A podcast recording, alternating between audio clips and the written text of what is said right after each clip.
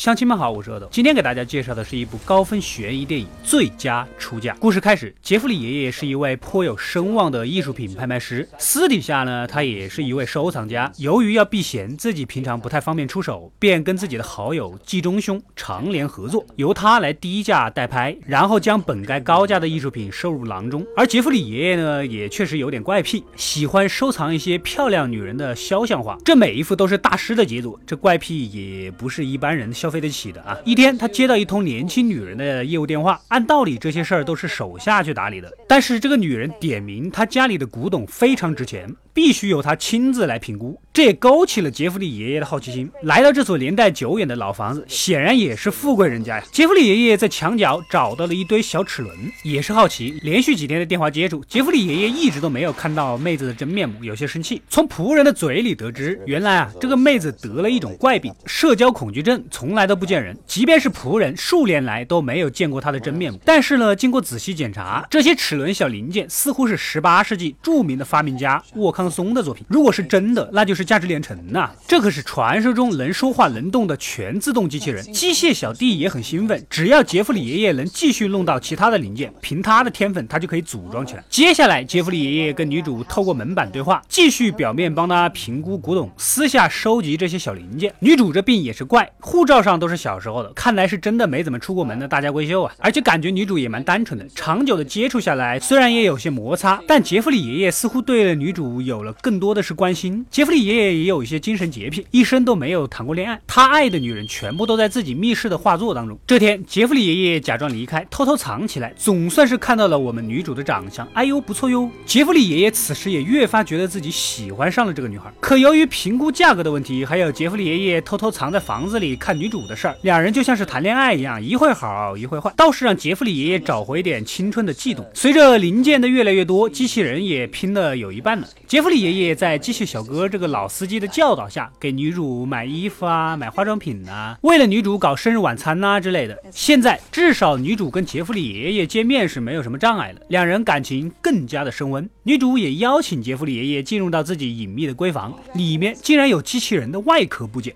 这让杰弗里爷爷也有些矛盾了。一方面呢，确实喜欢女主；另一方面又确确实实是在打这些价值连城的古董的主意。一天，杰弗里爷爷像往常一样找女主来聊天，却发现整个房子空无一人，铁门大开，这还了得？一到公共场所，女主精神就要受刺激。杰弗里爷爷赶紧叫来人帮忙，自己的拍卖会甚至都迟到，表现也不在状态，心里完全都是想着女主的安危。机械小哥也安慰他，季中兄也替他想办法，但是这样一个有社交问题的人又能去哪里呢？仆人问题，目前唯一没找的地方就只有老房子的阁楼了。哪料到女主果然是在这里。杰弗里爷爷带着女主下楼，两人又深谈交心。这天晚上，杰弗里爷爷用六十五岁的身体，总算是将正事儿给办了。老爷爷身体也是好，平时营养品也没少吃啊。夜晚，杰弗里爷爷又去找女主欢度春宵，不料三个流氓突然出现，对着杰弗里爷爷就是一顿胖揍。这群人抢劫就抢劫，你说清楚嘛？怎么上来就打人呢？杰弗里爷爷第一时间给女主打电话，女主透过窗口也看到了。挣扎了下，便不顾一切的冲了出来，将他送到了医院。可杰弗里爷爷却露出了开心的微笑。难道这一切是他为了帮助女主走出房间设计的苦肉计吗？事后，杰弗里爷爷带着女主参观了他的家，也进入到他几十年来深藏的秘密之屋——这所藏满了画作的房间。至此，两人彼此更加坦诚了。在餐桌上，杰弗里爷爷宣布自己将在伦敦主持人生最后一次拍卖，然后完全隐退，跟女主一起蜜月旅行。当杰弗里爷爷完成最后一次拍卖回到家的时候，眼前的一幕却让他双腿一软。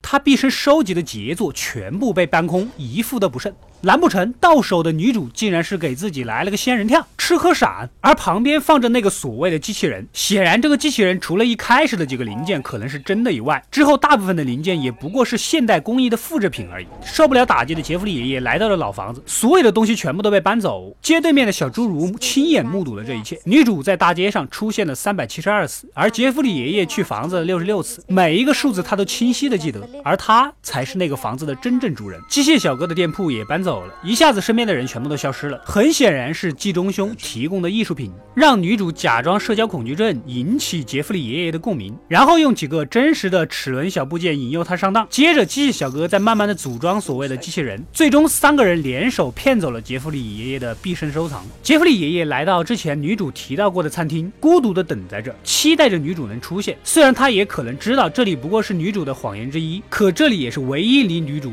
最近的位置。好了，故事到这里就结束了。其实看到这里，我觉得我倒是有点同情杰弗里爷爷。虽然一开始接触女主的目的并不单纯，但最终更多的是对女主的那份爱情吧。这份爱情对他来说来的有点迟，而且最后还是一个精心布局的骗局。但最后老爷爷坐在女主曾经提到过的餐厅，孤独的等待。我相信他早已经不再关心他的那些画作了，他更多的可能是想再见到女主而已。如果你们有更多的想法，可以留言告诉我。快快订阅及关注《恶的过来了》，获取更多的电电影推荐。我们下。期再见。